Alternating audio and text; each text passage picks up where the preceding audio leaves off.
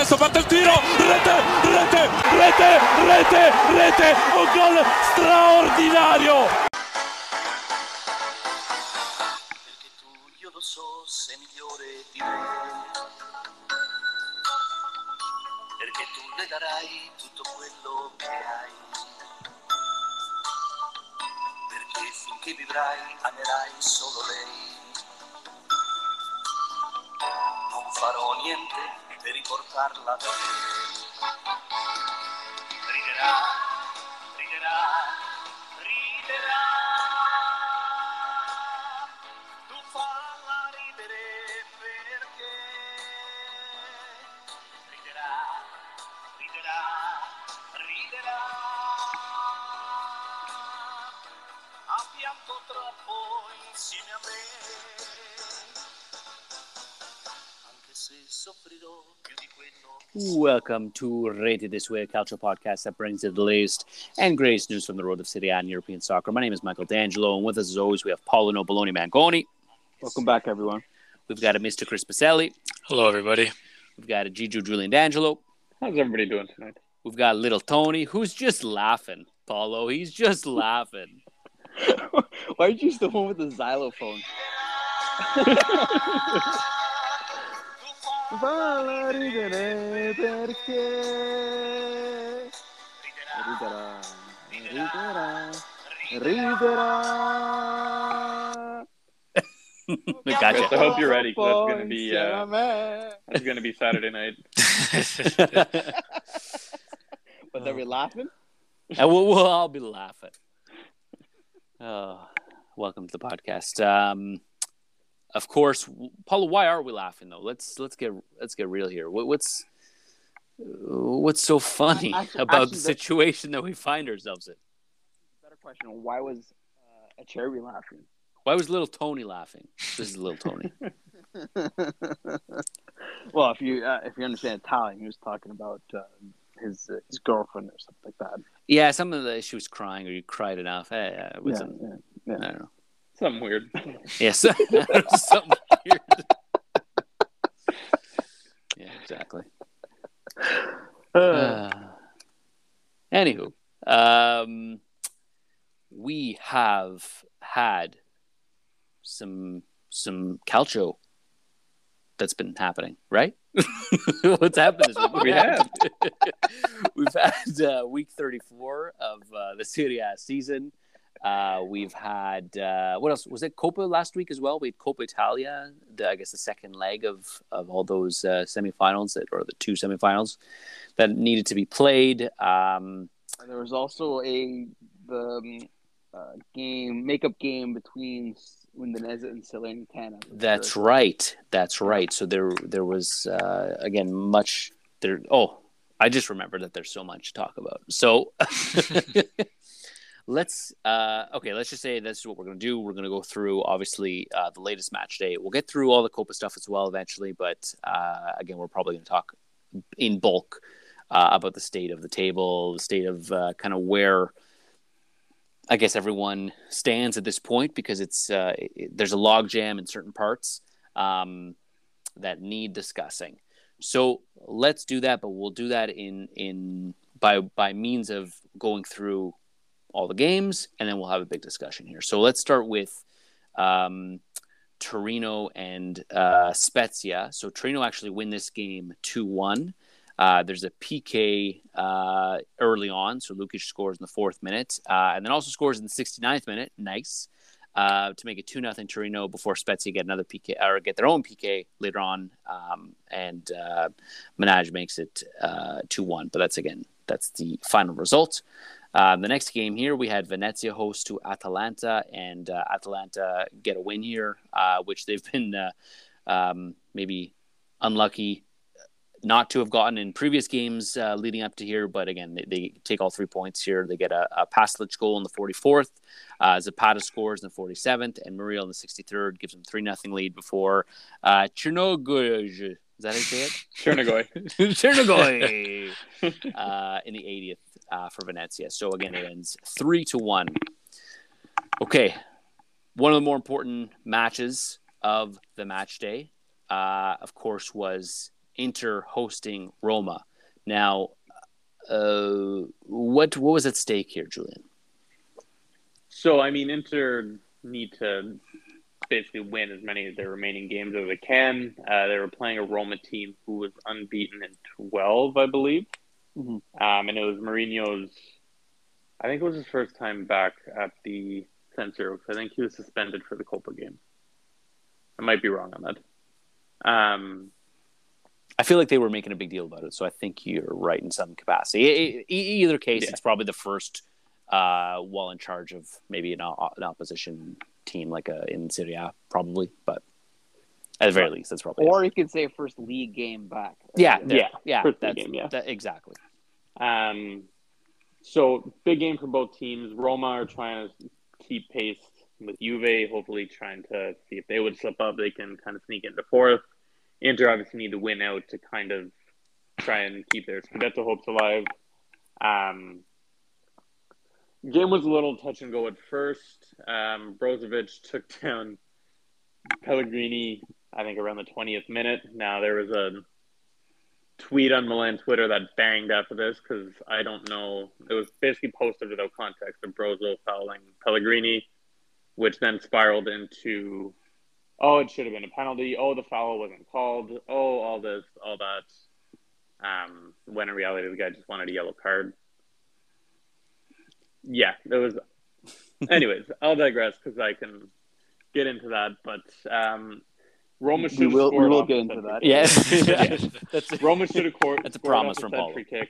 Um, Mancini basically had a free header and he headed it just over the bar. And I think off of the ensuing kickoff, uh, Inter had a quite a good team build up. I think it went to Marco, to Lautaro, to Dzeko, to Calhanoglu, who played a brilliant through ball through for Dumfries, um, who went in one on one and scored to make it one 0 Wait, wait, hold on, hold on. It wouldn't be the first time that Mancini's head wasn't in the right place. Not this Mancini. Zing. Continue. um, I don't get it. Yeah, you wouldn't. Continue. before halftime, um, ball gets played down wide for Perisic. He kind of cuts inside. Brozovic kind of makes an overlapping run. Ball gets played in. He cuts back and places an inch perfect shot into the top right corner to make it 2 0. Um, then shortly into the second half, Lautaro popped up off of a corner to score his 16th goal of the year to move him tied uh, in third place for the Capo race. I mean, he's not going to catch the Capo race, but 16 goals on the year so far in Serie A for a solid season. Um, kind of a funny play on this one. Ibanez kind of bumped into Smalling. Smalling dove Oh, trying to get the foul. Uh, it was just comedy of errors on that one. Uh, Roma, however, did spoil the clean sheet at the end. Gagliardini had been subbed on. I went back, I watched the highlights of this, and he literally he looks over his left shoulder and sees Mkhitaryan. The ball then gets played into the box, and he stands there, and Mkhitaryan literally just runs behind him for a free shot at the top of the box and scores. so that made it three to one, and that was how the game finished. So Inter, at the time, moved into first by one point, uh, with Milan still to play on Sunday. Interesting. Interesting developments here. So uh, that would that would basically put the pressure on uh, Milan on Sunday, right? So, uh, Paulo, what what what do you want to talk about? I know you're you're itching here to to Well, I mean, speak on some things, top some topics here. the takeaway from um, from this game is that uh, Ibanez is um, not good enough to start in these games. The goal that uh, the Lautaro scored off the corner, obviously his fault. He took out his own player, which allowed uh, Lautaro to be so wide open.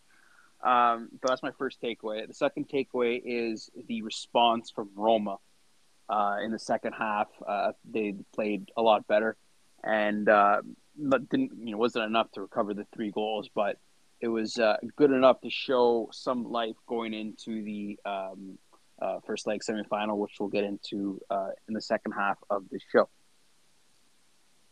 Okay. Um, I have a question for uh, for the resident Milan fan. Um, do you think Mourinho threw this game? Um, let me just go check Milan Twitter. It's a reputable source, so let me get back to you. Yeah, okay. If I make sure it's tier tier one, not tier uh, sixty nine. Um, yeah, I mean, again, we already mentioned it, but uh, it was obviously an important result for for Inter. Um, so, Julian, like you said, they were at at the end of this game, they were at seventy two points, whereas Milan playing the next day, they were at seventy one. Correct? Yeah. Yeah. So uh, again, they they still own that game in hand that will be made up eventually, which I think is this Wednesday. week. Yeah. Yeah. So uh, we'll probably have a clearer picture after that. But again, it's it's uh, again I think they still hold all the cards realistically. Most of the cards, we'll say. Well, they, they hold their own. There was what's the expression? They hold their destiny. They hold the destiny. in their their fate, in, yeah, their fate Yeah, in their whatever. hands. Yeah, exactly. Okay, well, uh, again, they take care of business. Um, Roma lose, and uh, and Inter are going to get the three points. Let's move on to Verona, who are hosts to Sampdoria.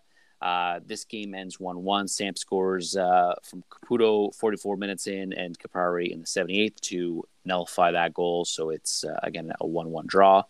Now, moving into Sunday, uh, we had Salernitana hosting Fiorentina. But before that, just to provide some more context, we had on the, uh, when was it? The last, I want to say Wednesday? Wednesday? Yeah. Wednesday. So uh, Udinese and Salernitana, as Paulo mentioned, had uh, that makeup game that had to be repl- or that had to be played. Um, and in this game, it was uh, a shocking uh, result as Salernitana in like extra time, I think ninety plus, uh, Verdi scores to take three points. So not only were Salernitana past our over under, which uh, we clearly, uh, yeah, they, they they made it I think to 22 points after that. Um, yeah, they they are are helping their cause with these results clearly. Um, but that obviously uh, would also depend. You know, they need to maintain some s- sort of form uh, to make sure that they're getting out of the basement of the City ta- table, and they uh, actually come out with a shock victory against Fiorentina. So J- scores in the ninth minute for Salernitana to make a one nothing. Stepanaro scores for Fiorentina to tie it. But then another late goal in the 79th, Bonazzoli scores for Salernitana, and they get three points over Fiorentina. How crazy is this, guys? It's the threat of the shoe from Davide Nicola. I don't know if you guys saw it. that. C'est ça. But somebody was coming over to the sidelines and the shoe was off in the hand, much like uh, like you said, Nonni with the slipper. That's right. But uh, no, yeah, I mean, uh, not only did no would nobody have predicted Salernitana to do this well, but it looks like they have a chance, right, of, of not getting relegated now. So, um, you know, we've talked, you know, time and time again about the boost that you typically get, you know, five to six games after a new manager comes in. I think Nicola's, you know, past that now. Um, so we can kind of say that he has had a, a positive effect on his team, you know, outside of that first five or six game um, introduction. So yeah, good, well, well done to him. Um, I, I can't imagine the party they're going to have if they do stay up. Yeah, and, to that point, uh, again, I think that that stat would probably be um, need to be revisited when we're talking about David David Nicola because Paulo, I know you're itching to talk about him as well. So so get into it. Yeah, uh, uh, you know, I think we tweeted out after that win against uh, Udinese, which uh, came, as you said, Michael, uh, late in stoppage time. After Udinese actually dominated that game, I, I was I had that game out in the background, and it was all Udinese until uh, Salernitana scored at the end. And uh, you guys, someone mentioned, uh, I don't know if someone mentioned Crotone, but uh, Nicola was the manager when uh, Crotone made that um, miraculous uh, escape. Mhm. Uh, so uh, when when when they made that uh, that escape, I think Crotone collected 21 points in 12 games. Uh, before win on the weekend, uh, and after the win against Udinese, it was uh, nine points in nine games. So now it's 12 points in 10 games. Uh, and then they have games like they have six pointers against uh, Cagliari and Venezia before the end of the season. Yeah, and we'll talk a little bit about Cagliari in a second. Um, but uh, that's it. Like they, their schedule is not saying that it's, uh, I mean, an easy schedule in any case, because again, being the team that they are, being the lower end of the table, it's not going to be like you're going to come up against any easy teams at this point, because you're probably going to have to battle and scrape for for any points. Um, but just to look at their schedule, I mean, obviously uh, Atalanta isn't the easiest one. Uh, but following that, they play Venezia, they play Cagliari, like you're saying, they play Empoli, um, and I think they play Udinese again as well. Yeah. So that's those are all those are winnable games. I'll say for Salernitana, who are battling, and uh, right now are in eighth, 18th position, where as they were in twentieth for the longest time. You know, my uh, probably ten points back of 18th position. Um, and again, now they find themselves in 18th. So they are only three points back of Cagliari with a game in hand. Yeah, so you're probably looking at you know, if they win out, let's say uh, hypothetically, or if they win uh, four of their last five games, because you know you're playing against um, Atalanta, and Atalanta need those points to stay uh, in the top seven, which we'll, we'll discuss about, Mm-hmm. about uh, with Fiorentina in the mix as well. Uh, so if they win out four of the five uh, five games, uh, you'll probably have enough points to get to, to the 21, you know, uh, or even win win three three of those five games. So I, I think that that 21 point mark, which which was referenced when uh, Crotone um, uh, were safe uh, that season in uh, 2016 2017. Mhm. I think that's the mark that they, they have to be aiming for as well if they have any chance of um, of being safe this season. Salernitana, that is. Yeah. So just to um, offer another perspective here, so Venezia as well, our game, they have a game in hand, I guess, on the rest of the table here. They're at 33 matches played uh, and 22 points, so they're in, they're in 20th position at the moment. So let's say, I mean, just let's look at their remaining schedule. They play Juventus this weekend. Uh, then they play against Salernitana. They play Bologna, Roma, and Cagliari. So again, Cagliari are in are they Cagliari need to win those games against Salernitana, against Venezia, um, in order to secure themselves safety. And it's going to be very interesting because th- again, these teams need to be battling here. Um, they, they're they're they're going to be desperate. It's going to be a lot of desperate calcio, and yeah, it, it's this this is the the race. I'm not sure if we saw this at the beginning of the season shaping up this way, but it, it almost turns out every year that there's some sort of drama that's happening at the at the end of the table. And this one, I, I I'm not sure. Again, maybe maybe the last time we saw something like this was Crotone, like Paul was saying. Or even um, was in um, 2018, 2019 when uh, Fiorentina were close to being Right. relegated as well. It, yeah, was was that two years ago or last year? Maybe. I, Oh. I think I think it's 2018, 2019. I'm pretty sure. Oh, look it up. Yeah, it was. So- I just remember that was the year Inter beat Empoli on the last match day because Fiorentina and Genoa tied, and because Yeah. Empoli lost. Yeah. Yeah, yeah, and Empoli and and Right. Was was um was manager that season. Yeah. for Empoli as well. And honestly, and and they gave it a go against Inter and almost almost won that game. They I think Yeah. It was a miracle that they Inter managed to keep Yeah. them out of the net at the end.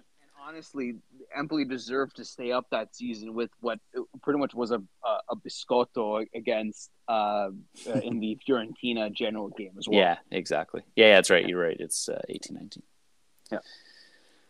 Oh, anyways, this is it's uh, it's shaping up to be a very exciting end to the season, especially considering again Venezia are going to be playing Cagliari on the last day. There's there's lots of different storylines to kind of explore uh, as we find ourselves closing out the season in the next month. So very Okay, exciting. well, I mean, at, this point, might as well talk about uh, Genoa uh, Cagliari. Well, no, no. We're about to talk about them. So once we get to Genoa hosting Cagliari, we'll talk about it. So let's just again, that's enough for Salernitana, Fiorentina. Let's move to Bologna, Udinese. That game ends two two. Hickey in the sixth, uh, Udogie in the twenty fifth, and then uh, Su- Success, Success, Success uh, in the forty sixth minute for Udinese. uh, before Sansone sc- uh, scores in the 59th to tie it, and that's how that ends. Uh, Empoli and Napoli. This was another uh, sensational game, we'll say. So Napoli, of course, um, are we're still in the hunt. Are still in the hunt at this point. You know, they they've had some setbacks, obviously, with um, losing to Fiorentina a couple weeks ago. Uh, they drew Roma uh, last week, I think it was, and again going into it, they still only found themselves maybe two two really good results, obviously going in their favor to really find themselves back in in that one two mix. Um, but I think this kind of tanks their their chances here. So uh, they come out to two nothing. Uh, the lead two nothing. Uh, Mertens in the forty fourth and Insigne in the fifty third minute. Um, and then Empoli with uh, a shock seven minutes of, uh, I guess, inspiration. Uh, Henderson scores in the 80th. Pinamonti brace in the 83rd and 87th gives Empoli the three three points. Incredible. So here's some interesting stats here. So Empoli were winless in 16 going into this game. Jeez. Okay, and then their previous win was What? Sorry, was against Napoli. against Napoli. Yeah. Yeah. Their only win, their only, so, so their only win so far this like you know this round essentially uh, Right. the the return legs Yes, right, right. was against the team that they last beat So they, they Or- effectively went. Yeah, I mean, not effectively, I guess, but they they've gone almost a whole round, I guess, in between. yeah, a, a whole yeah, a whole return legs uh, between beating the team that they last beat. Jeez. Um, but just one point before we move, move on here is I think Julian would probably t- touch on this as well since uh, uh, was was coaches in, at Inter as well. But the quality of the substitutions side of this game, uh, Spalletti put on uh, Malcuit, took off Zanoli, who uh, who has now become uh, the first choice since uh, Di Lorenzo is injured. Uh, took off Mertens, who somehow um, always scores whenever he's on, even though he's playing not not at the highest uh, level as he was before. Um, and then compare that to with Empoli, who put on arguably their best five player uh, five players, Henderson, uh, who scored. Um, I believe it was uh,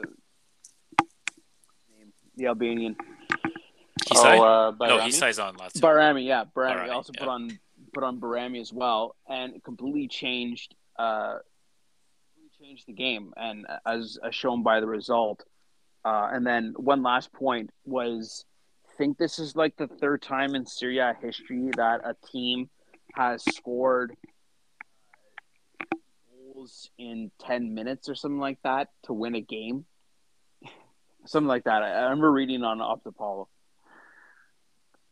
yeah, I don't know, All, I don't know what happened. I watched the highlights and it was just like literally Empoli had no way into this game and Malcuit on the first goal just tried to hot dog and dribble out of danger and lost it. Henderson was open far post. Medad on the second goal, I that's probably the worst goal of the season. I don't know if you guys saw it. He literally yeah, yeah. Pinamonti was closing him down and tried to take a touch and then clear it, and Pinamonti just blocked it and it bounced into the net. um, and then the third goal again, Malcuit just got beat at the far post by Pinamonti. It was a beautiful ball in from Bajrami, but Pinamonti just got by Malcuit too easily. So Yeah, it so- uh, yeah. But there, but there was no reason uh, to take off uh, um, Z- Zanoli. You know, it, it was. I think someone referenced to it as the um, when when Spalletti used to put on Santon at, at the at, at the end Oh, of God. games or something like that. That's why I wanted to get That your was- comment on. Yeah, that just brought up nightmares of that Derby d'Italia, where Inter were up. I think were they up two to one at that point, and then they subbed off Icardi, and I think they're on Santon, and they lost three two. Yeah, but that isn't that exactly what happened at this point. Basically, Yeah, so that- that's what I'm saying. So, I mean, I mean, I, I guess I don't know if we want to get into it now, but justify that he should leave at Spalletti should leave at the end of the season. probably. I mean, if you it, like, it's like it's the same. It's, it's the same argument. Uh, you'll again, Julian. You'll remember this correctly. Uh, the the mistakes mistakes were made. Uh, in terms of being in, in the Scudetto race by blowing results, uh, as as Julian referenced, a three two loss when they were winning uh, two one against Milan. If um, if Napoli stay in the top four and get Champions League, does he stay? Should he stay? I should say. That's a question. That's an open question. I think so. Yes. I. To me, before the season started, they weren't guaranteed top four. I thought they were going to be one of the fringe teams, kind of fighting for fourth place. I think I put my um, top four. So I think I did as well. I think, um, but I don't think that was ever really guaranteed. Now, I think they do need some help. I don't think their squad is as good as everybody thought it was at the beginning. Um, now, the only issue is they very well may lose Fabian Ruiz. Insigne's gone. Mertens. Uh, I think they said they were gonna- He's a free. Oh, I think they said they were going to give him a contract. I heard somewhere, I think on, on the, the rumor mill, that they were possibly going to re up him. Yeah, so there will be some bigger holes next year as well. So I don't know. I could be the perfect time to bring in a new coach as well because odds are they're going to have a worse season than this this current season. hmm Um, I don't know. I don't think. I also don't like changing coaches every year. I don't think that's how you build a winning team. Right. But Chris, what do you think? Do you think uh, do you think this is this should fall on Spalletti and and is he, you know, is he in danger of uh, of of losing his position should they fall out of third even or or yeah, I guess even if they finish fourth, um, does he keep his job if they if he they finish? I guess that's the lowest they can go, really. Yeah, I mean, you can break down this most recent Empoli game and you know pinpoint to a lot of his mistakes, but no, I don't think his job should be in jeopardy. I think whether they finish in third where they are currently, or even if they slip into fourth, I think uh, I agree with Julian's last point there that you can't you can't really build a successful team um, by changing managers every year. I know once in a while, you know, aka Antonio Conte, he can come in and you know give you some success right away, but I think Napoli need to hold on to him. Uh, they need to decide this summer if they're going to keep Osimhen. Uh, I don't want to go down a, a rumor mill here, but I think they need to decide if they're going to keep him and build a squad around him, or are you going to sell him and then you know reallocate you know that money to to give Spalletti some more squad depth. But no, I don't think he uh, I don't think he should be gone. um, but if we are going down that, No, I said No, we we're are not. not. We're, going we're not. Paulo. That's why I started. Paulo seems to be hard of hearing. Selective hearing. Selective. Yeah, that's Yeah. right. Exactly. Um, okay. Well, yeah, it, it's it's unfortunate. I think Napoli just have gotten this reputation, uh, and they don't do themselves any favors. Uh, but they seem to be serial bottlers of uh, of success.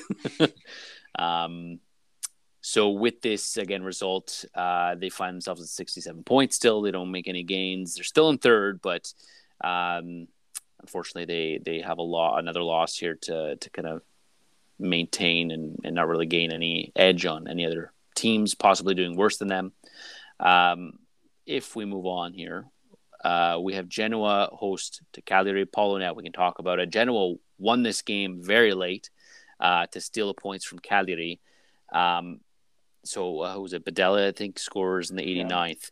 So uh, again, this is what we're talking about in terms of a log jam here. So Genoa, with their win, also reached 25 points. So they're on par uh, points wise with Salernitana, though again, Salernitana have that game in hand, but they're now only three points back at Cagliari.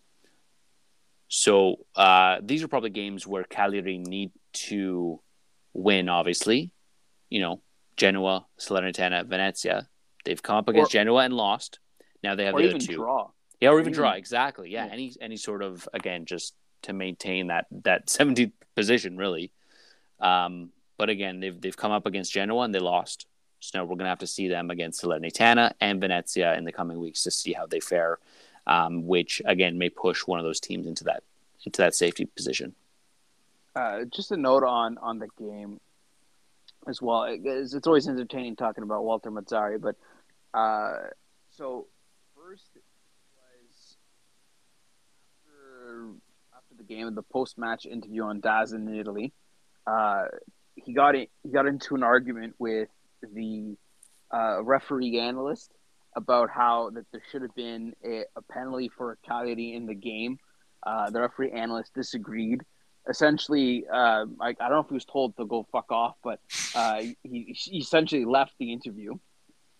So this is uh, uh, polemica number one, uh, or you know, controversy number one. Yeah, yeah. Yeah, Mazzarism. It was in it was during the press conference, the post match press conference, where he essentially accused uh, Blessin of being uh, in Italian say mal- maleducato, which in English is not as uneducated but disrespectful, uh, because uh, either he didn't Blessin didn't um, shake hands before the game, and then Mazzarri because that happened, Mazzarri refused to shake hands with him after the game. So yeah, it, it, it just a, a lot of yeah. So I just wanted to talk about that because I thought it was interesting to bring up in terms of just how erratic Mazzarri is.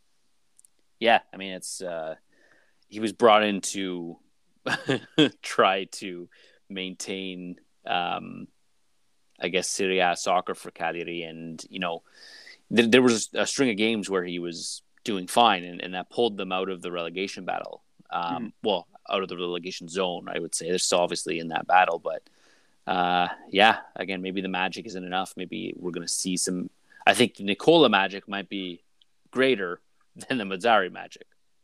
Well, that I, I, I can agree with because Nicola already did it once. But uh, in terms of Genoa, I just want to touch on Genoa before we move on. hmm Um, again, so this is uh, went on that six game uh, point streak uh, where he like, drew six or seven times uh, before winning. He has two wins. Essentially, since he's taken over, I think he has more draws and wins than losses. I'm pretty sure. I mean, yeah, if you draw six in a row, like there's only three other games to to consider. So That's why Genoa is still within three points, as Michael said. Yeah, it, The- it's it let's it's effectively again. Let's say, well, again, Venezia have a game in hand, but it, it's it's really incredible, honestly, because it's it's a three point difference effectively from seventeenth to I guess 18, 19, and maybe even twentieth. So, yeah, Sorry, sure. I just want to say Venezia's game in hand is against Salernitana, so it kind of makes it that much more interesting. right, right. Oh God, And then plus, uh, Sampdoria is not out of this yet. And if Genoa beats Sampdoria in the Derby della Lanterna next week, then all bets are off. So it could be um, instead of uh, five teams within eight points, it's probably like five teams within uh, five points. wow. So- yeah, we, we, another, we've, we've got a race. Yeah. Well, and, and just again, so now we moved on. Now I want to get to Sampdoria before before we truly move on from the relegation race. Uh, was, and you talk about bringing in a manager, Michael uh, Giampaolo, who brought in um, to push Sampdoria up the table, has managed to do the opposite. Actually, brought um, Sampdoria closer to the relegation zone than I'm pretty sure uh, Roberto D'Aversa was doing when he was manager. Someone, uh, someone has to look that up as well because he left uh, the 17th of January. So I want to see how many points Sampdoria had then. Yeah, you look it up. Okay, well, I'll look up at break and then I'll, I'll come back. okay, that's what I thought. Um, okay, well, again, that's all that to say is that uh, you know we continue to be surprised by this these bottom teams, uh, while these lower end of the table. I don't want to say bottom teams, but that's kind of what they are. But in any case, it's fantastic drama, and that's exactly what we want to see. Um, but let's talk about more drama let's talk about Lazio hosting Milan. Now, Chris, why was this important? Obviously, I mean, we had Inter winning 3 1 against uh, Roma the day before. What was at stake here? yeah, I mean, with with Inter winning, obviously even more pressure on Milan. Um, with Inter's win, they did uh, you know temporarily uh, take over first place again. Uh, and then you know for Lazio, they're kind of bottleneck there with Fiorentina and of course Roma, Atalanta, not far behind them as well. So Lazio trying to keep you know their place in the top seven slash push for fifth or sixth place. So a lot at stake for for both clubs. Uh, but it was Lazio who got off to the much better start. Uh, I would say the first 10 minutes overall, Lazio were the better side, but uh, fourth minute, I believe it was Lazzari uh, puts a cross in from the right side, and uh, Tomori uh, was just was just a little bit too aggressive with his defending, in my opinion, um, and let Immobile get on the wrong side of him, uh, and Immobile had a a nice composed first time finish. So yeah, fourth minute, one 0 Lazio. Um, it was then in the 50th minute, and I do I do want to say I, I, thought I liked how involved Leao was in the first half, uh, but he still, for me anyways, lacking that decision making in the final third. But um, speaking of Leao, 50th minute, uh, he gets in behind Lazio's back back line and um, puts one in for Giroud. Uh, Giroud beats Lazzari to the ball, makes it one one. Um, and then for for me anyways, Paulo, I'm sure you'll disagree, but I think Milan, you know, had the majority of the better chances throughout the second half. I don't want to say that Pioli made any significant tactical changes, but um, but yeah, Milan were the better team in the second half, and uh, as as luck would have it, uh, 92nd minute, uh, a cross gets whipped in or played in that should should have never really been played in the, in the beginning. I think it was Marusic who could have dealt with the ball better, uh, and then there was that whole mess with Acerbi uh, just inside the box, and it falls to uh, Tonali, who who puts it past uh, Strakosha. Yeah, yeah, pa- past Strakosha. So uh, that made it two one. Uh, again, I thought Milan had uh, you know enough quality chances to to get a second goal before they actually got it. Uh, but definitely that second goal was a mix of luck and a mix of you know poor decision making and poor defending from from the Lazio side. If I'm a Lazio supporter, I'm I'm pissed off with, with how this game ended because, like I said, they uh, were able to kind of hold Milan off, and then you can see that 90 second goal, 90 second minute goal uh, that way. It's quite disappointing. Um, now, obviously, Inter helped Lazio by beating Roma the day before, but uh, still disappointing for Lazio regardless. Yeah, I mean, where, where to start though? I mean, uh, it was a good, good. I mean, it was good. Like uh, I think Chris also mentioned, it was a good first half from Lazio, and, and, and they dominated uh, the play. I, don't think Milan had an answer to what uh, Lazio was producing. Chris said in the second half, yes, Milan did generate more, the better, the better opportunities, um, but it came down to uh, poor decision making from from a Acerbi. Uh, I mean, I remember MT was talking about uh, uh, would would Romagnoli MT Meghan Trainor would would Roman would Romagnoli do better than Acerbi? I'm like, no, no. I mean, I mean, honestly, from the performances that I've seen from Romagnoli this season, much better than what Acerbi against against Milan uh, uh, on Sunday and and to to to to laugh afterwards even though we can pass it off as saying it's a nervous laugh or or I mean that that should not be your first reaction.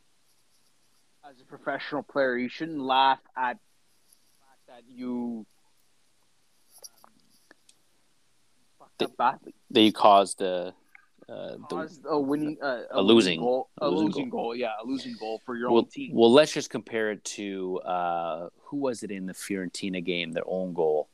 It was Van, yeah, and he was devastated, right? And yeah, exactly.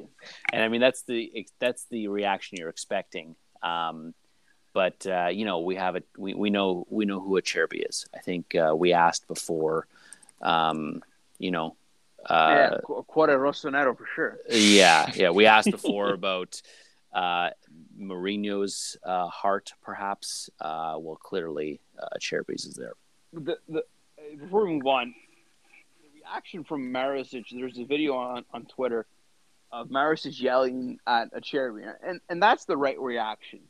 That's the reaction that you want to see from a, a, a as a fan from a from a, a team that conceded a, such a bad goal is not a laugh and, and, and just you know pat, laugh it off as a, a as a mistake. I mean, it, has consequences, and the fact that he should never even touch that ball.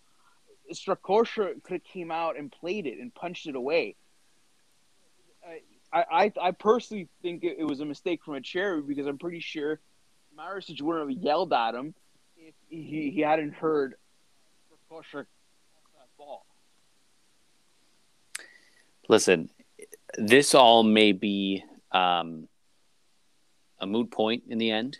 Uh, we'll find out. We'll see who ends up winning the Scudetto. I just know I'm going to be laughing the hardest uh, if Inter win uh, after all this, after you know everything's said and done, because of that Spezia game. That's going to be the funniest thing in the world, and I'm gonna I'm gonna cry with laughter.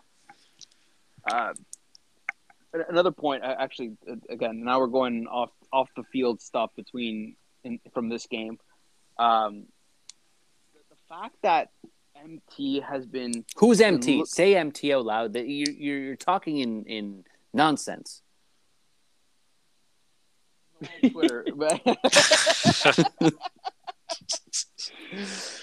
Julie knows where I'm going with this. But um, the fact that they've been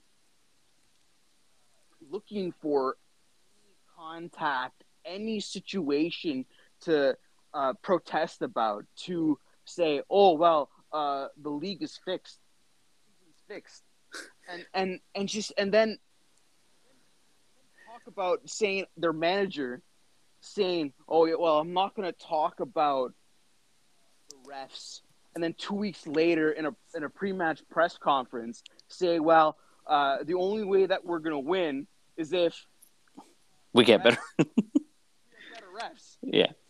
Listen, I, I want to say this though, Paul. I I, I understand. Yeah, I understand what you're saying though, but I just want to um, I want to liken it to perhaps the scrutiny that goes on from the other side here, from you know the uh, the blue side of, of Milan here when whenever something happens against Juventus, etc. It's it's almost the same uh, sort of scrutiny, right? That they're looking at anything and trying to make a big thing of it.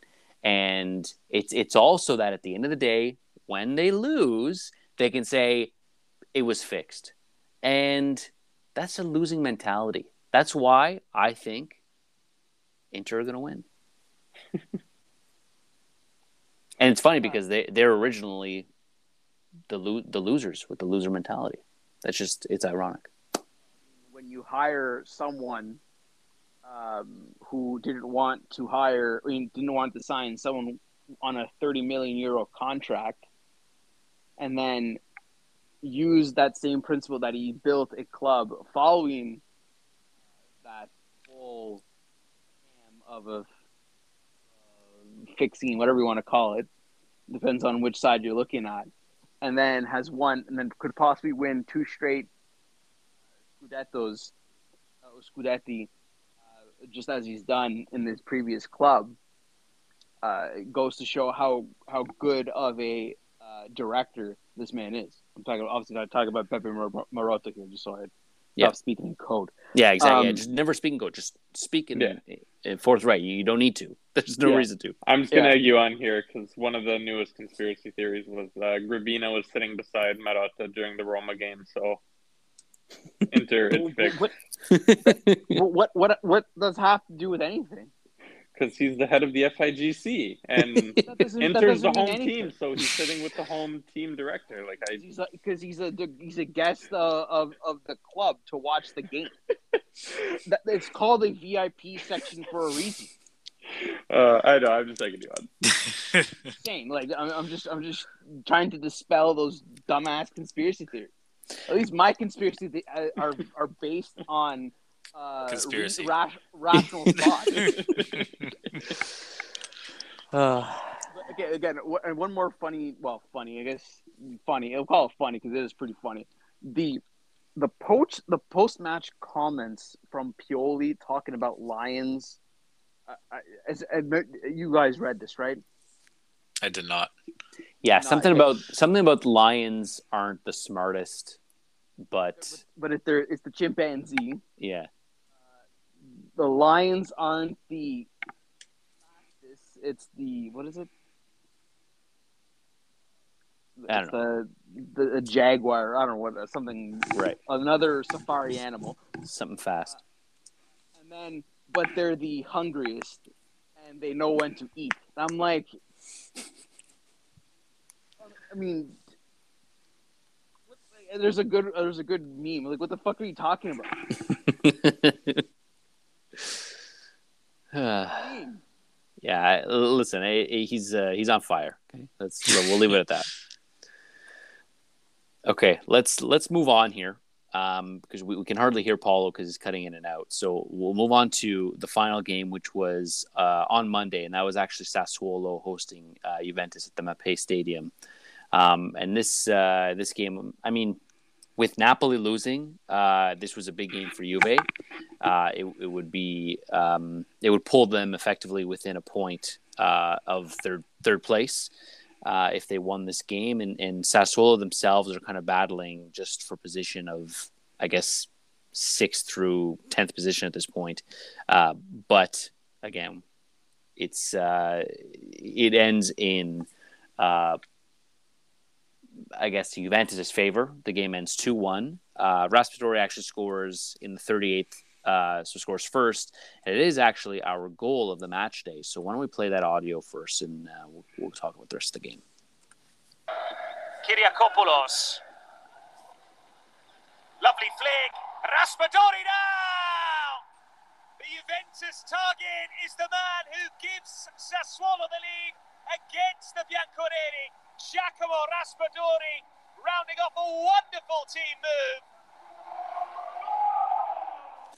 So, uh, as uh, was explained there, he kind of uh, is sent in, um, kind of alone on, on the, the left side, and uh, is able to to uh, to put it short side, I guess, uh, near side of the of um, I guess the goal, uh, and is able to put it through. So he takes the one nothing lead uh, for Sassuolo, uh, but it's Dybala a short time after that who ties it with another nice goal himself uh, in the 45th minute, uh, and it would uh, it would be the 88th minute after Sassuolo probably were, were showing a lot of dominance. I think throughout the game, Juve end up taking the three points with a, a Moise Kean goal very late. So with this again, like I said, they come within a point of Napoli, so they're still in fourth, but they're at 66 points, which is uh, one point shy of 67. Uh, and Paulo, you and I were doing the math. Uh, if they win out, they'll be at 78 points. Yeah, and that matches uh, last season's total. Yeah, right. So those were saying uh, it goes to show that even though you have what what was it, Michael, like two wins in the first eleven games or something like that, Yeah, something stupid. like you can still finish with the same amount of points and someone with a team that was playing more quote unquote positive play, whatever you want to call it, uh, be, all because you win games from behind. Um, saw a stat that Juventus has won 12 points from starting the game in a losing From position. losing positions. Yeah. Uh, something that wouldn't have never have happened last season. I'm just putting it out that that way, and it goes and and and it's not proven, but um, explains what I was talking about at the beginning of the season with in hiring Allegri. There's you're gonna you're gonna win the, these types of games that Pirlo would have lost.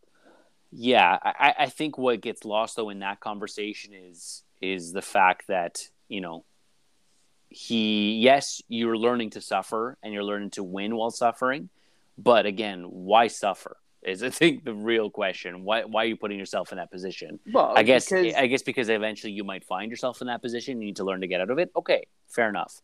But to say that you know, and this is if they win out, you're saying that they'll match uh, Yes. last season's total. And, and again, okay, I get that, but they could also not win out, and they'll and they'll be less. Um, it'll be a, a lesser season for them. So again, I just want to I want to give uh, I want to make this as fair of a conversation as possible for for Well, for the I- conversation. before we get to, to, to the to the round table, I just want to point out. Um, so the reason why we we uh, we chose the Raspadori goal was because of the team play. It was a nice flick from I think Berardi, uh, and and w- what I found hilarious was that a nice save on Scamacca minutes before letting the the Raspadori shot near post. So I just wanted to point that out as well. Uh, the the tying goal from Dybala we tweeted out tweeted the goal and asked the question, was it a foul on Morata? Yeah, I, I don't know. I, I've seen it go both ways. I, I think I, I don't know that it's a foul. Do you think it's foul? I don't think it's a foul because sure, uh, Morata has his ar- his hands on Kyriakopoulos, I think it was, but when you when you actually let the video play, the ball he gets, he gets around Kyriakopoulos, touches the ball away from him, Yeah, and Kyriakopoulos is, uses his, that momentum to fall. right, right. So I don't think it's foul because I think Morata won the ball. Yeah, and I think again, just in tactic, tactically, we've seen that called probably because again they're they're selling calls to refs and stuff, etc. But Exactly. yeah, I I, I could I could I, I would understand if if the foul was given, but I think it's it's an okay decision to not call that. and then the win was even Allegri admitted that uh, he was playing for the draw as well, uh, because you know tactically uh, Napoli lost, all all your competitors behind you lost. A point gives you another point separation between Roma uh, and and and you and another point closer to third place. Right. So sure, I mean, not that's the right mentality, but I, I can under, understand. It's, it's understandable. So winning this game obviously was a steal for Juventus. I'm just put. I'm, I'm I'll freely admit that. For sure. But now uh, we can talk about you know the, um, the the whether it's a foul or the the 78 points, etc. Like the round table, you mean? Yes. Yeah, I'm not sure how much they care to talk about it.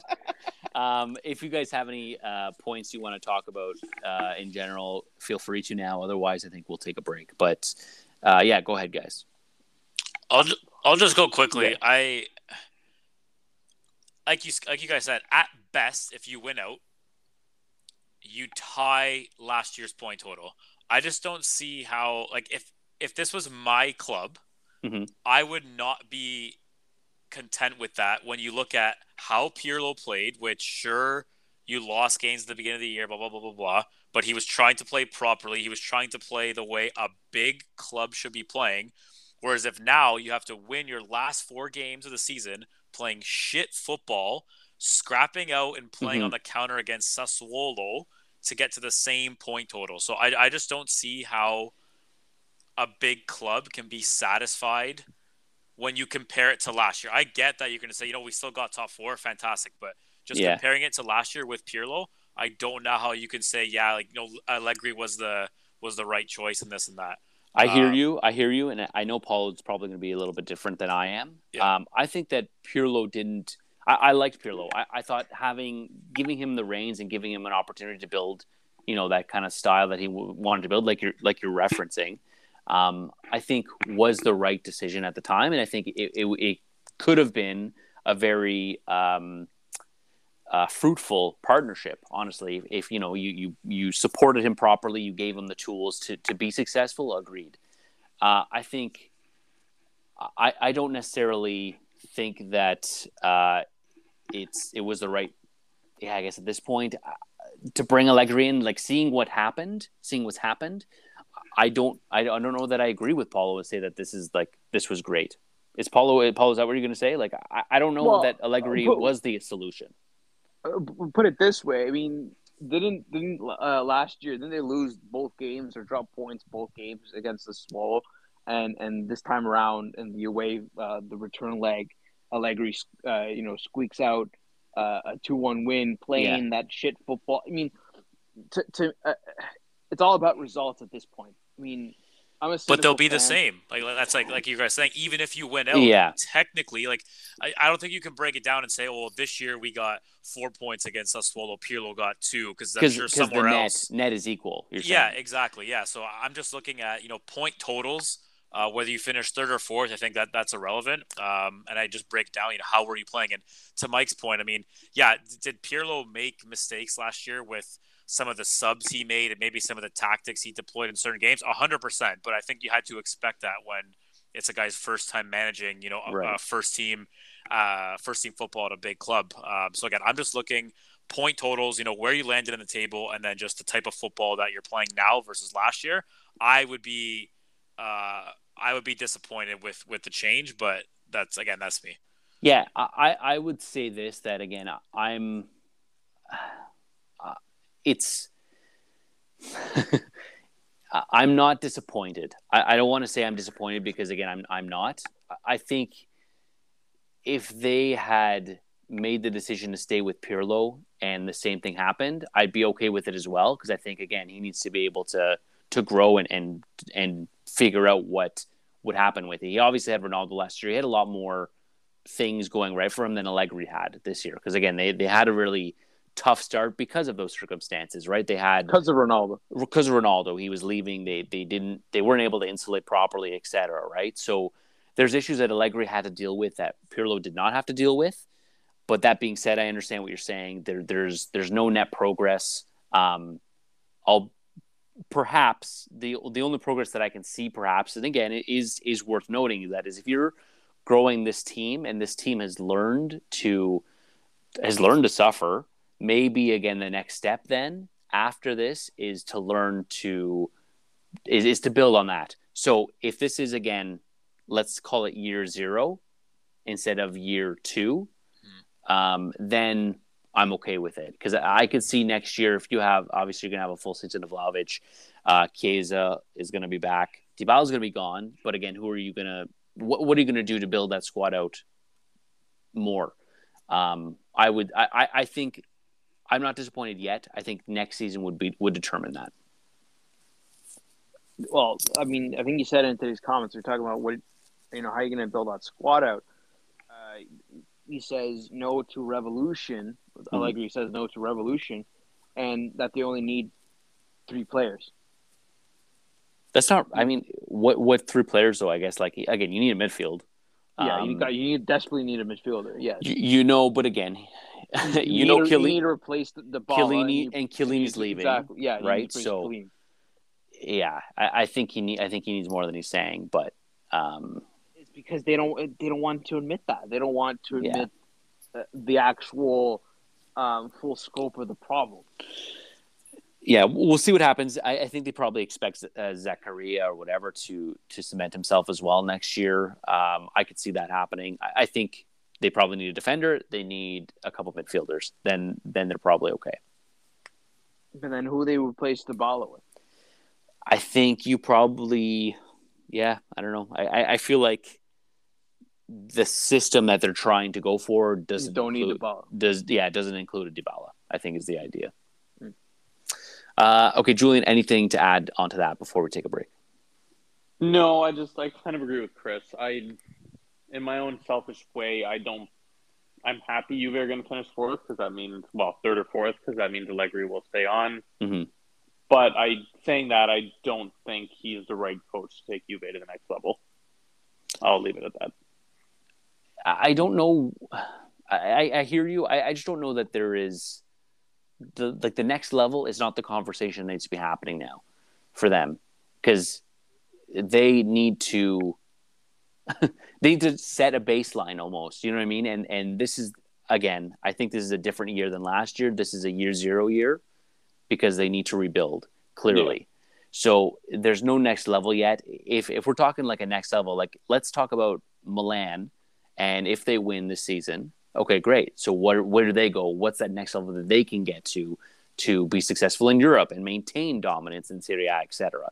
That's a next level conversation. I don't think Juve are in a position to say that they're ready to take the next step in some sort of progression because it doesn't even exist. There's no there's no foundation yet. That's fair. And just to play devil's advocate, I will say that's also difficult to say when they have the most expensive squad in the league. Thank you. I'll leave it at that. That's all I'll say in that. And I do know you're going to say they do need to kind of start from scratch, and I do agree with that. They have a lot of dead weight they Yeah, are still trying to get rid of.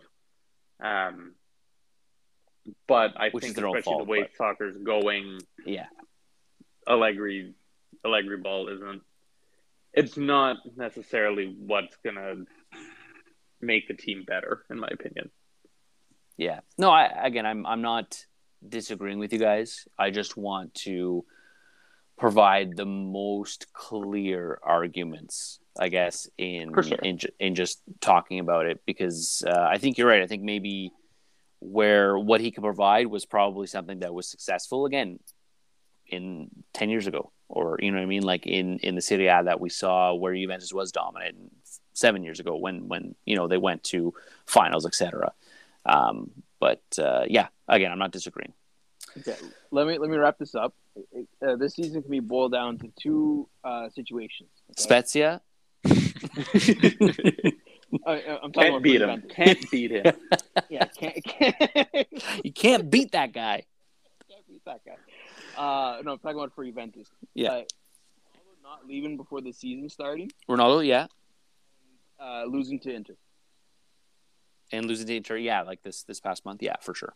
Well uh yeah yeah. Okay. Yeah fair. We don't need to get into it but you're right. Okay. Uh let's take our break. This is this is a long Serie A recap but it was worth it guys. It was worth it. So uh again we'll t- we're gonna take a break then we'll get into our Coppa review and we'll get into a little bit of preview for for Europe and then a Serie B minute. So uh, we'll be right back after uh no messages but we're just gonna take a break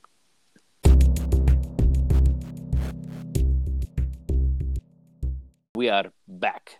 Uh, okay, so let's try and do this as streamlined as possible, seeing as how we spoke for four hours in the first half of the show. Um, let's call it the first act because it was clearly we're not going to go for another four hours. So uh, the second act, we will obviously get to uh, the Coppa Italia, which happened uh, this past week, uh, and we're going to preview a little bit of um, of the Conference League, the greatest competition. Um, in the world. in the world. in the world, in the world, of course, not just Europe, in, in the world. Uh, okay, so let's again start with that Coppa uh, review. So we'll start with the the Derby, Derby uh, della Madonnina, the big one. big one. Um, so Inter came out flying in this one. They actually took the lead. I think it was within five minutes. Uh, Darmian crossed into the box from Lautaro with a perfect volley, um, kind of into the side of the net. Maignan, I think, got a fingertip on it, but it was uh, it was quite a powerful shot. So I don't think he had a chance on it. Um, Milan pressured. They fought back a little bit. Uh, didn't really create many clear cut chances, and Inter kind of struck again on the counter just before half. Uh, Correa played in Lautaro, who beat the offside trap and then beat Maignan one on one. Um, second half, the kind of contentious moment of the game. Bennacer scored, honestly, a very nice goal. Um, however, it was ruled out due to offside, um, as Kalulu was ruled to be in Handanovic's line of sight. Now, I will say Handanovic was not saving this shot at all. Um, but the rules, it's an offside call, so the outcome does not affect the play. Um, Kalulu was five yards away from Handanovic, kind of ran across his line of sight. So I can understand why it was called. Um, and as the rule book, it was called correctly, but Milan were kind of hard done on that one. Um, and then Inter sealed it later on in the 80th minute or so. Uh, Brozovic crossed it in for Gosens, who got his first goal in an Inter jersey. Gosens' goal. Um, okay, so that was another thing. So uh, they were saying that, um, or uh, Milan Twitter was complaining about this goal as well. This is what started the whole, uh, The whole week of madness for them. exactly yeah. the whole like week of in, like implosion on Twitter. um, by the letter of the law, as Julian said, it was an offside. It doesn't matter if um, damage couldn't have saved it, or the fact that um, uh, Kalulu wasn't in the line of sight. What, what the reason why it was called is because I think uh, a couple of videos on this that there's a triangle from the line of sight from between the inter defenders, the keeper, and uh, the and, and the player Kalulu who ran across that triangle. That's the line of sight. So by that application of the rule, it was a it was an it was an offside. It was the correct call. Plus, plus even if um, sport, okay, they were still down in that game, and can't- it's not I, like I, I can't hear you. Even if Milan scored, what? Even if Milan scored, it's not like that they would have tied the game or they would have been leading in this game. Well, that point you never it? know. There was it would have been still two one, twenty right? minutes. Yeah, and there was still a good twenty minutes from that point on. And they on- they needed the tie. If they tied, they would have gone through. Right, yeah, because because they were the away team at that point. But, but um, this is the whole point. Now we're talking about hypotheticals. But I'm just saying is that at that moment, it's not like that it had a huge effect on the game. Yeah, I, I think Julian's right. Milan were hard done by the decision, but again, and to your point as well, it was probably the right call though. So we, we can put an end to this. But they're obviously going to bring it up the, for the rest of the season. And it's obviously going to be even worse if they don't win any titles this season. Uh, yeah, yeah. I mean, Chris, what do you think? yeah, Uh, I mean, yeah, it, it's harsh. Uh, for I, I think it's in like, American football. There's that whole there's that rule or somewhat of a rule where um, defensive pass interference doesn't get called if it was an uncatchable ball or something like that.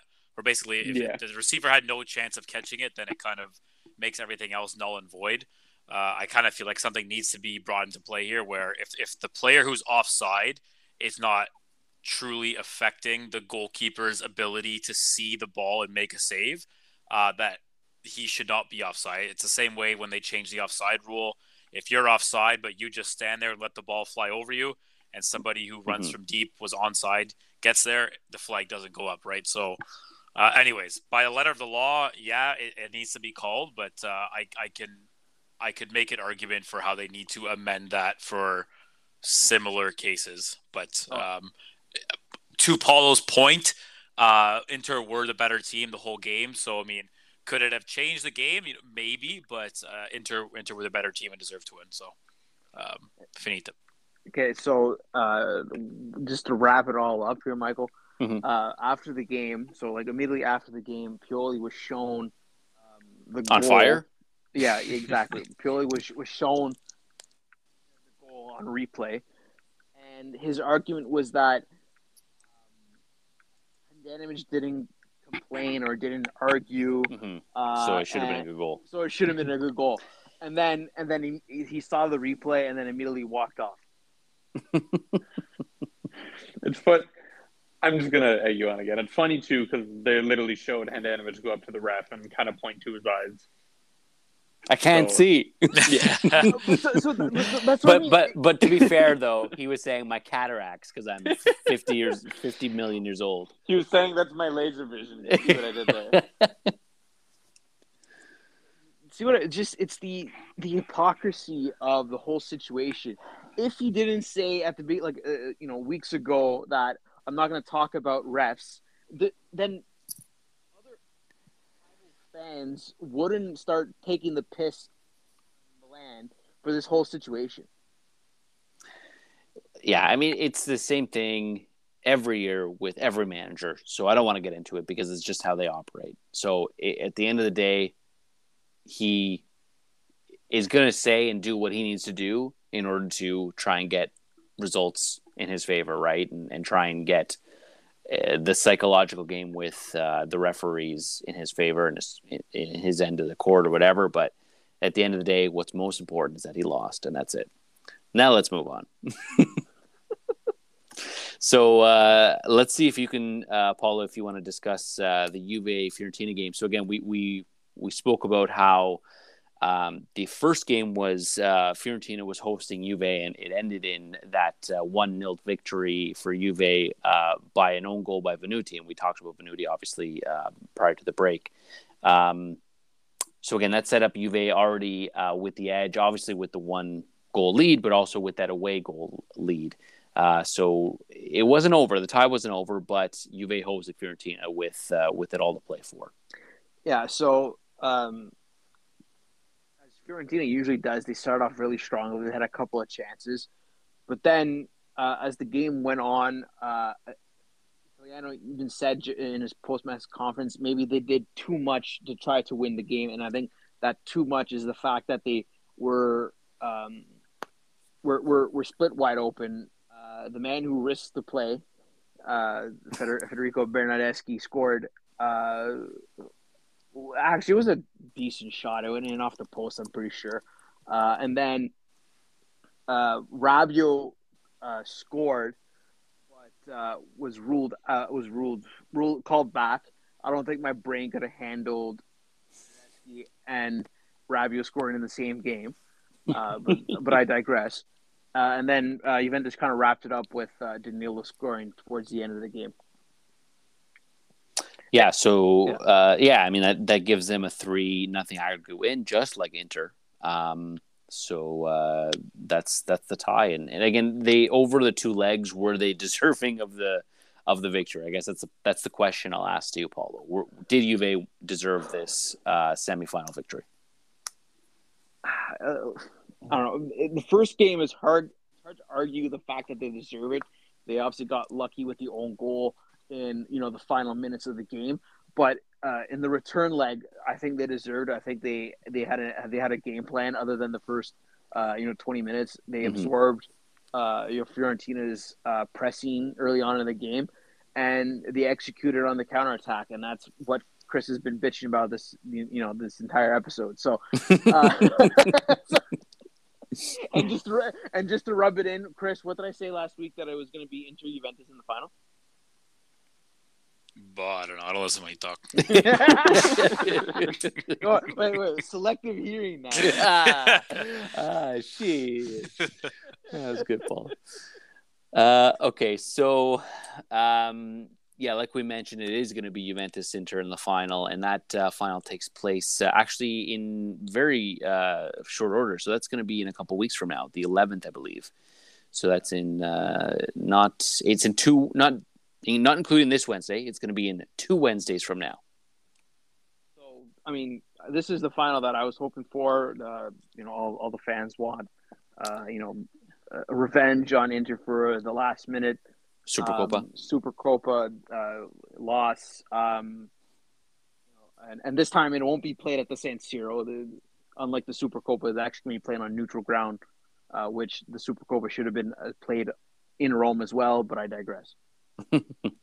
yeah. So uh, what's interesting to note here again, Juve could uh, win the Coppa, uh, I guess, back to back years again, but um, Inter could come away with a domestic double here if uh, if they end up winning the Scudetto as well and, and taking this on the 11th. So they uh, will not be um, shy of reasons, obviously, to uh, to come away with the victory as well.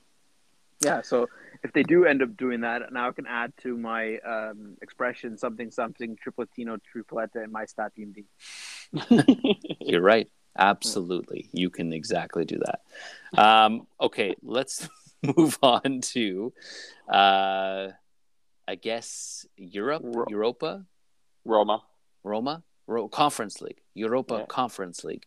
Uh, so yeah, we, we obviously Roma's moved on here, so the semifinals start up again this week, uh, and actually specifically on Thursday. So they are uh, away to Leicester. Um, so what do we think of Roma's chances in this tie? Quickly, very quickly, guys. I want to get all your opinions, uh, and then we'll move on. But uh, do we think Roma have um, a good shot of moving on to the finals? Uh, let's start with Julian. I think they do. Um, I don't think this is the Leicester of. I mean, something like the Leicester of four or five years ago when they won. I don't even think it's the Leicester of two years ago when they were still a Champions League team. Um, I think Roma, especially with Mourinho at the helm, knows how to play in tournaments. I think they can win this tie. Okay, Chris. Yeah, I, I, I do think there's a bit of Mourinho influence here, just with his success in tournaments. Uh, I believe the first leg is also in England, uh, which obviously, Mm-hmm. well, for, in my opinion, anyways, puts a bit more pressure on Leicester being at home. So I think uh, Mourinho's going to play to that, knowing that they're going to try and push, you know, obviously to to get a win for their for their fans. So I, I can see it being, you know, one 0 Roma. It, it won't be a a beautiful game, but again, it's just results at this point. Paulinho. I, I agree with what both uh, Julian and Chris said. Uh, I think there's going to be some Mourinho effect. You know, I'd be remiss if I didn't say it.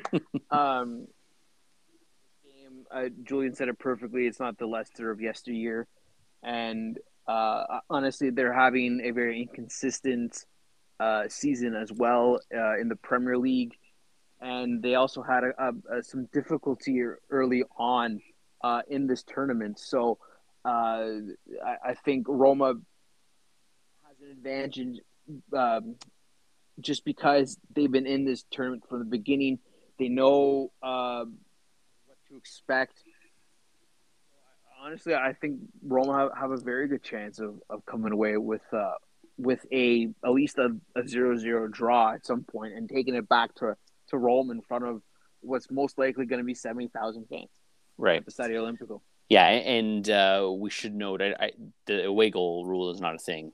Um, yes. So it's uh, you know it is really just again the the psychological aspect of again you're you're going in and you're taking the lead if you're Roma hopefully um, away and just you know having an edge for when you come home. But yeah, so again that starts this Thursday, uh, and then we'll wrap up uh, I believe in a week's time uh, from Thursday. So we'll know again by the end of next week whether Roma are going to a final, which uh, again will be exciting for for that fan base. I know they've been hungry for some success. yeah. Um, so, so, we'll see what we'll see what happens with that. I just want to quickly add on for the semifinal and the final in the Conference League, they will be VAR reviewed. Yes, Apparently right. They haven't been using alternatives. Right. Uh, and also a point too. I think Julian can also t- touch on this as well. Roma did uh, take off their main players as soon as the game was out of reach. So Mourinho Mhm. obviously had you know this game in mind as he was playing against Inter. Right. Uh, even though you know obviously you don't want to be down three nothing, they wanted to be competitive. And if uh, Mancini scored the header, then I get this would have been a different situation. Did you good question? Did you not really understand that Mancini head in the right place? No, I mean Uh, when you talk about comment. Roberto Mancini, you said Of not course. just me. Yeah, but I don't get the reference though. What what did he say? No, it's it's nothing but what he said. He just he he was dumb, I guess. That's I guess what I was trying to imply. Yeah, okay. I mean, guy doesn't know. I'm not, I'm not gonna say anything 'cause he's, he's won. A, he won a tournament. He's but- listening because he's listening. Yeah, yeah. well, no, he blocked Julian. So yeah, that's right. Yeah. Yeah. So he's so if Julian he's retweets it, he won't see it. Exactly. Exactly. Okay, that's going to be exciting. Uh, and actually, I guess the last point that I want to get to before we talk about um, uh, Serie B is on Wednesday. We're going to have all those makeup games, or a bunch of makeup games at least. So we have Fiorentina Udinese, we have Atalanta Torino, and we have Bologna Inter. Um, so that's going to be yeah, fun afternoon full of uh, of of calcio. Um, and then are we all going to? No, actually, there's still one more, right? It's it's uh, Venezia and Salernitana still have to be made up. I That guess. yeah, that got pushed a week because Venezia was appealing to have that one basically to get a three 0 win. Right, right, right. Of course. So they pushed it another week. Okay. Well, in any case, that's three games this Wednesday to watch out for. Uh, and then beyond that, um, I guess, what do we want to look forward to for uh, game week 35? Well, let's pull it up here. We have um, some big games with, uh, yeah, I mean, Juve Venezia. That's going to be big for Venezia. They're going to probably be pushing. And we've seen Juventus struggle against every single team uh, in the uh, Classifica here. So it's uh, that'll be a big game. We have Milan host to Fiorentina, so that's going to be a massive one on Sunday. Um, and uh, yeah, I guess outside of that, uh, who do Inter play? Inter play Udinese. Uh, a big game too. Yeah, they've been in decent form recently. Yeah. Uh, okay, Well, Paulo. I- yeah, no, I just wanted to touch on uh, the importance of all three games. Uh, you know, the this uh, weekend, this Wednesday. on Wednesday. So the Salernitana, they play Fiorentina. You said right No, no. So Fiorentina play. Um, on Wednesday. Yeah, but- Salernitana play who? No, no, they don't play. Salernitana are not playing because. Okay, got it. Uh, yeah, so Fiorentina play Udinese. Oh, okay, okay, I, I misheard. Yeah, and Uh, Atalanta Toro and uh, Bologna Inter. Yeah, so of course, um, uh, you know, Bologna Inter, uh, with an Inter win, uh, they go top top of the league. Officially. Uh, officially. Um, and also uh, Atlanta Torino. I mean, Fiorentina, Lazio, Roma all lost. Uh, a win gets them back into contention for a European spot. So that's Absolutely. something that we neglected to talk earlier. So I just wanted to, to bring that up. yeah, no, you're absolutely right. Okay, let's uh, let's wrap it up then with your uh, with Serie B minute. Okay, so uh, to start off, I think all three leagues are wrapped up in terms of all three Lega Pro leagues are wrapped up or groups, whatever you want to call them. Um, so Bari, Modena, and Sudtirol all got all got promoted to Serie B. The fourth team uh, will be decided by that convoluted playoff.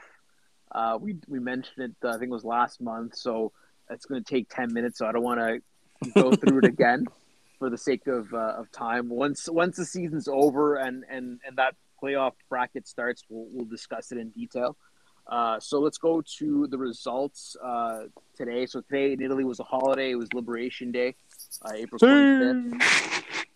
So um, right off the bat, Frosinone uh, is a big result here, four one versus Monza. Cremonese lost 3 1 versus Crotone. Uh, Ascoli tied Cittadella 0 0. Benevento lost 2 1 to Ternana. Brescia tied Spal 1 1. And uh, Perugia beat Parma 2 1 with. Uh, go, go look it up. But, uh, not Berlusconi.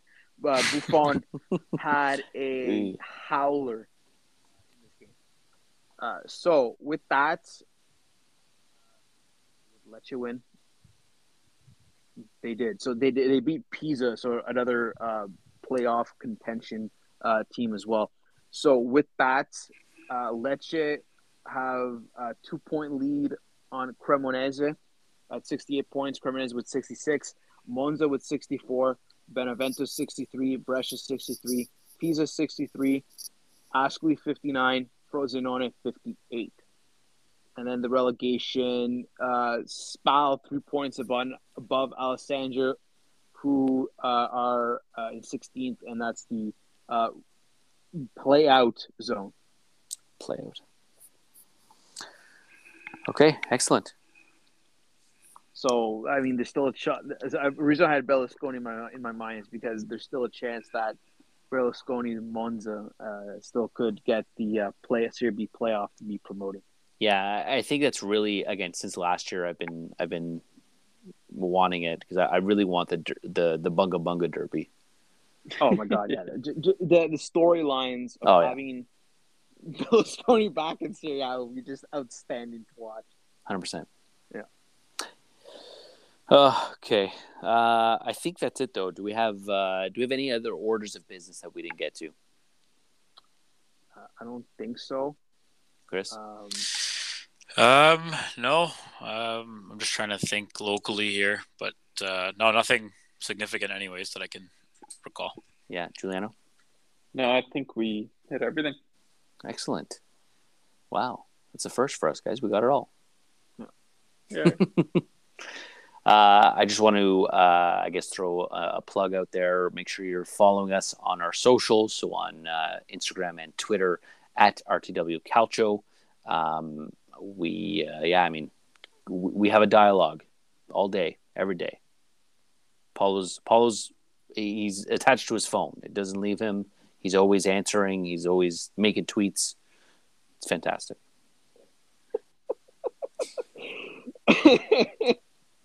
Yes.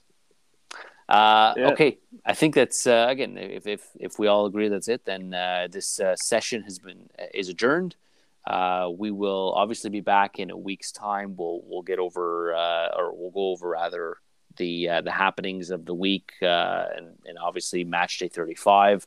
Uh, it's going to be a jam packed episode next week, so make sure you're coming uh, coming by again because again we'll have even more clarity or even more questions. So we'll see uh, how what state of affairs everything is in in a week's time. But uh, until then, thank you for listening, and we will uh, we'll see you then. All right, ciao, bye.